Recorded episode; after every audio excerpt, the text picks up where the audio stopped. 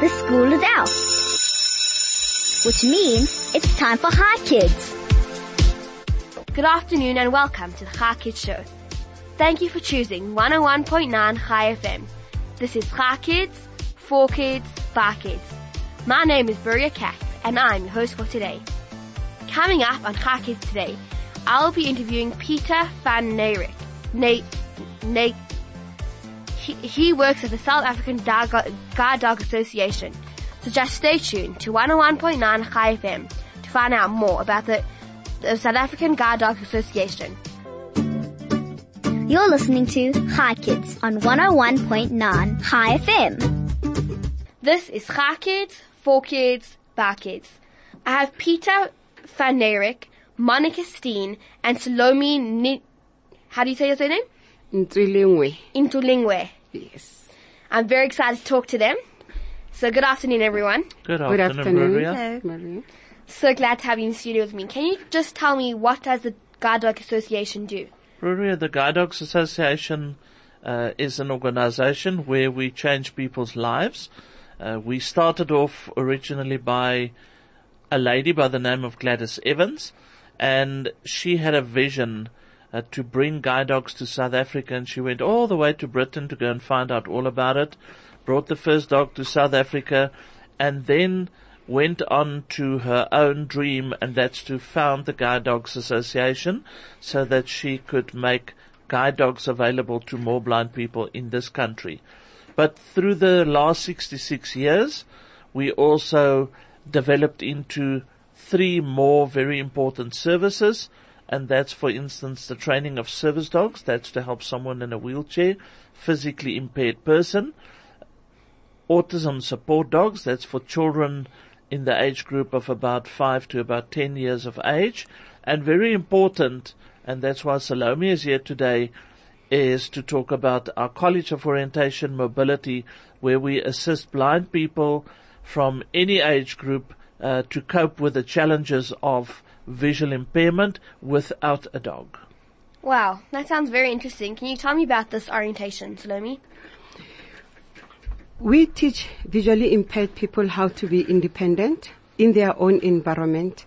But what we do, we teach them how to use a long cane. We don't teach uh, how to use the dog.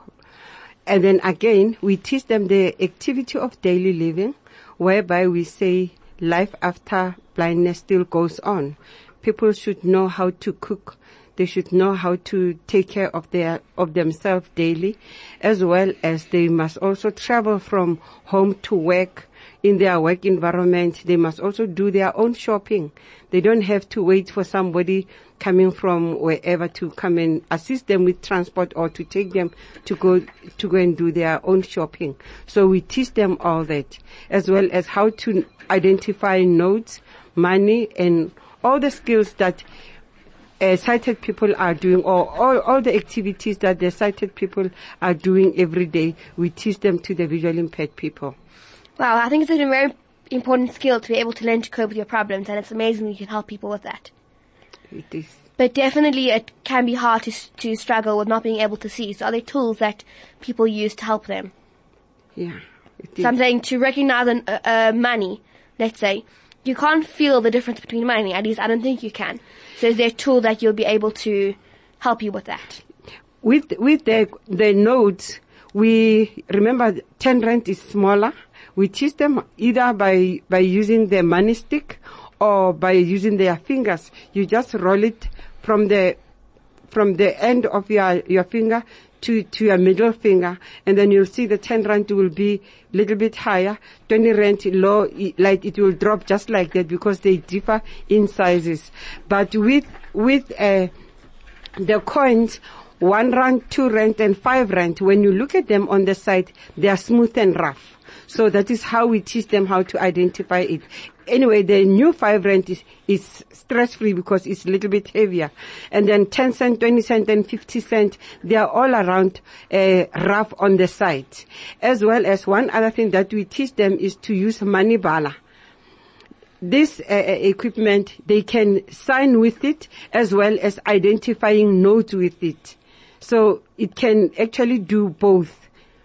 For the signature as well as identifying the note with it.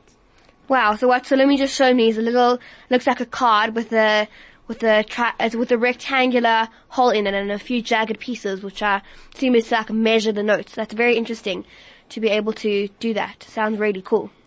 And uh, Bruria, if you can, if I can just add to that, it's so important that a blind person um, need to be taught these type of skills because they need to take uh, charge of their own finances, etc. They need to sign documents. So what Salome and, and her team basically do is to help people to live life to the fullest with the least of assistance possible. And our services are for free. We don't charge them for what we assisting them with. We give them the long cane for free. We give them this equipment, uh, money bala for free or the money stick for free as well as the liquid level indicator. That one we use it for how to measure cold drink, tea or whatever because of it will give you the different sound. The more you put the liquid inside the cup or glass, like the first uh, beep will say, And then the second one will go telling you that you must stop. You can't put more than that. I actually once saw that. It's a bit like a clip that you put onto your cup and it goes down. So it's a bit like a thermometer. But instead of telling you the temperature, it tells you how full it is. Yes. So if you only want half a cup of tea, then you put that little clip on your cup and it will measure half a cup and it will tell you when it's half a cup. Yes, It's amazing. it is. And yeah, so that, that sounds really amazing. What does the long stick do just to feel where, what's in front of you? they use it to feel what is it that is in- front of them as well as the holes or anything that is in front of them actually. Small or big, they will just feel it. And then even the different texture on, of the surface, they will feel it with the cane because the, that cane must actually make contact with the surface.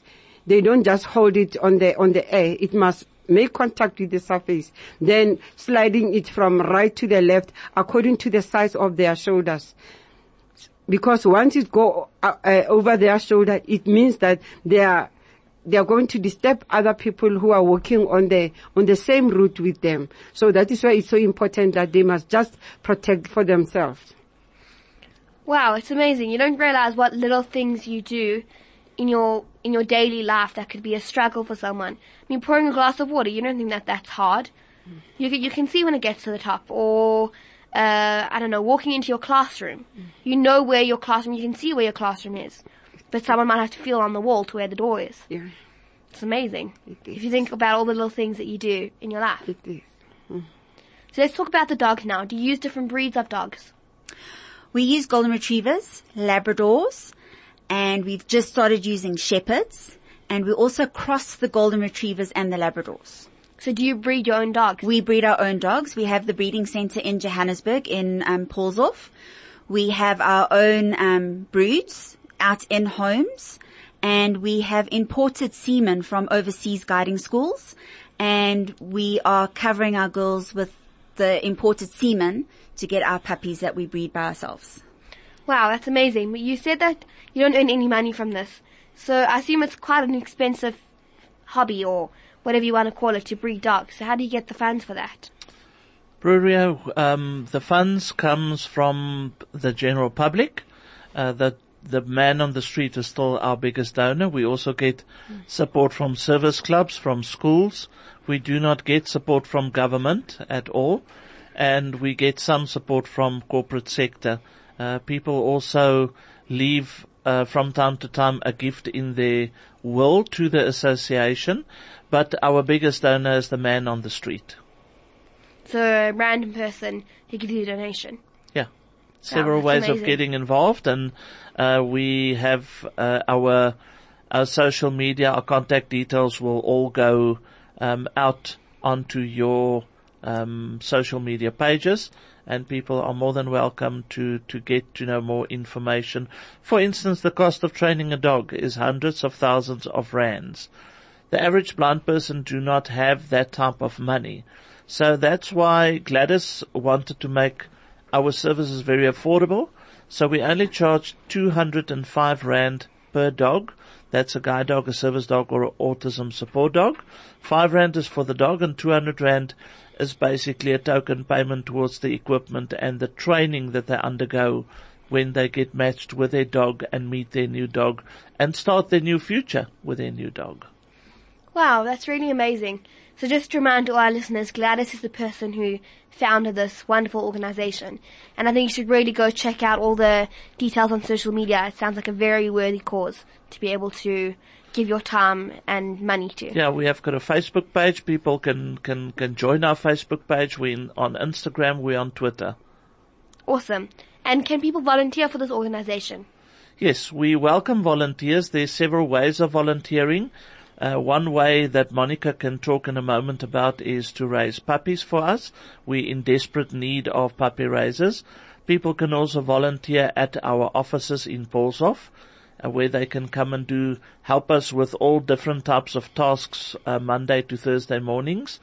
Uh, people can also join as a volunteer, uh, sports events, promoting the association or participating, uh, wearing one of our branded shirts, maybe for cycling or swimming or uh, canoeing, whatever the case may be, and promote the association. And a lot of people raise funds that way as well. And then for for the more senior people, we have got the Phoenix Club, and that that is where if people want to find out more about that, and they are more than welcome to contact me at the association, and we can introduce it to them through a presentation. Wow, that sounds really amazing. Lots of things to volunteer for. So you said something about puppy raising. What can you tell us what that is, Monica? Puppy raising is families that um, bring these puppies into their home for us and help socialize and bring these puppies up for for the first 16 months of their life. So the puppy would go to these puppy raisers when they are seven weeks of seven weeks of age, and we help them socialize them, teach them basic obedience. We do shopping centers, street walks, events, just socialization to to help them get those puppies out and about. And um, everything is paid for by us, by guide dogs. We do veterinary care. We've got kenneling facilities. If you are going away, the puppies will come and stay with us. Um, temporary homing. So if the puppy's too small, we'll place it in a temporary home with somebody else.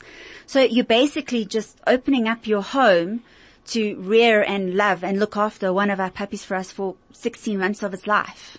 Wow, that sounds really amazing. And to all the dog lovers out there, you don't have to buy a new dog or even if you have five dogs already, take another dog in for 16 months and help a person is definitely a worthy cause. And not that, dif- I mean, I don't know actually if it's that difficult at all to raise a puppy for 16 months. I think you can tell me that. They, they're naughty. We're not gonna lie. They're, you're gonna take a puppy into your home that is going to chew and destroy and redesign your garden for you. Um, but you, but you look over that when you've got, when you're doing this for a greater purpose, to give somebody independence. Um, it all makes it so worthwhile. And yes, it is going to be hard to give the puppy back after the 16 months. But when you get to meet the person and get to know where your puppy's going, it makes it so worthwhile. Definitely. So can you come and visit your puppy after you've given it back? Depending on you, you'll get to meet the person. So, so they're in with the puppy raisers from seven weeks to 16 months. Then they come in for formal training and they'll be in formal training from 16 months for anything from four to, to six months. They're in formal training with a trainer. Um, we have the puppies that are in their training will go home on weekends. So you don't just hand your puppy back to us and you say goodbye to it. It will come home on weekends. If the trainer's got something else on, the dog will come home on during those periods. It will come home at Easter. It will come over Christmas. So, and then we have a graduation ceremony, which I'm sure Pieter could fill in a bit more later on, but we have a graduation ceremony where you actually get to meet the person where your puppy goes over to. Oh wow, And that it makes- sounds amazing. It makes it All your work. it makes it so worthwhile that you actually see and meet and get to know where your puppy's going to live out the rest of their life. And a lot of friendships get formed between the puppy raiser and the new recipient, where the puppy raisers often will um, will will adjust their holiday program or plans just to go and visit their puppy. If their puppy is, for instance, going outside Johannesburg, whatever the case may be. So, you know, you can stay in contact with your puppy for as long as you want to. Wow, that's amazing. Sounds, it's very interesting. I'm really enjoying this and I will love to continue talking about this after the song break. You're listening to Chai Kids on 101.9 Chai FM. This is Chai Kids, For Kids, By Kids. My name is Maria Cat and I'm 12 years old. Now let's carry on with the questions. So we were talking about puppy raising last time and we were, we, we were talking about how you can stay in contact with your pet and that um, you can, you, you get to meet the person at the graduation. So can you tell us more about that graduation? Well, the graduation, as Monica said, is basically a symbolic uh, function where we hand over or present the guide dog owner, service dog owner with their equipment and their dog. So it's basically what the puppy raisers have worked for, what the trainers has work, worked for, and what the recipient has actually been dreaming of for, for many, many months or sometimes for years. So when when the when they have their graduation, so the the recipient gets their dog. Have they already met the dog before? Do they know who the dog is, what their name is, or are they meeting them for the first time? At that stage, they've been working with their dog. They've actually been training domiciliary uh, which is in the home and work area, but majority of our training is done at residential training. In other words, they come and stay at the guide dog training center for about two weeks. So at that stage, they have met their dogs about almost two weeks ago. They've been working hard, training, get to know one another, how to understand one another, and also how to care for the dog because it's very important. That's one of the the training um, pillars that we that we it on is to teach the blind person or the uh, physically impaired person how to care for your dog. It's very important. So by the time the graduation happens, it's actually when the training, the first stage of their training together is completed before they go home, and that's when the hard work starts. So, how long does it take to train a to train on your guide dogs? Guide dog, as Monica said, um, they will go to puppy raising at the age of about seven weeks. At 16 weeks, uh, 16 months more or less, they come back into the training program. The training of the dog will last approximately four to six months. So on average, a dog will be somewhere just under or just on or just over two years when the dog is fully trained and then do their training with, with their recipient.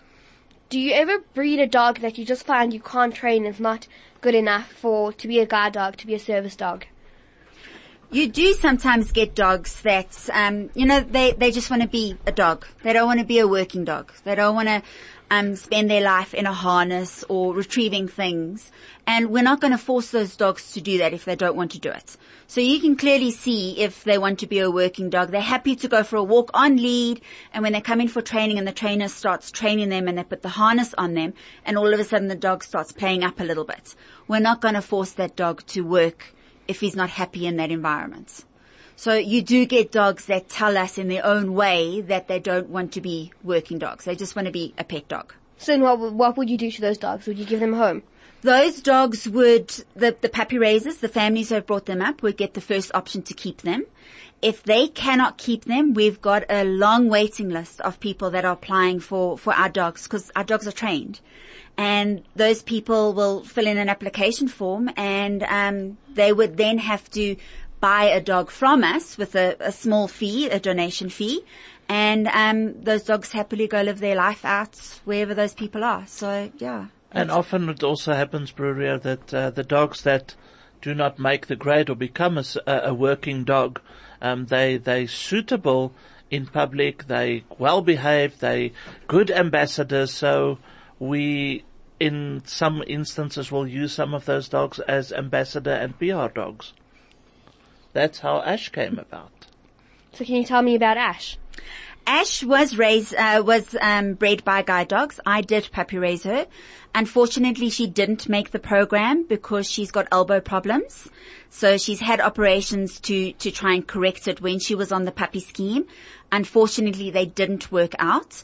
And with her having a dodgy elbow, we can't get her or make her a working dog. It's not fair. She's got a sore elbow. It's not fair to make her a working dog. So she has become our, our PR dog. So she comes to events with me and she is also our service demo dog.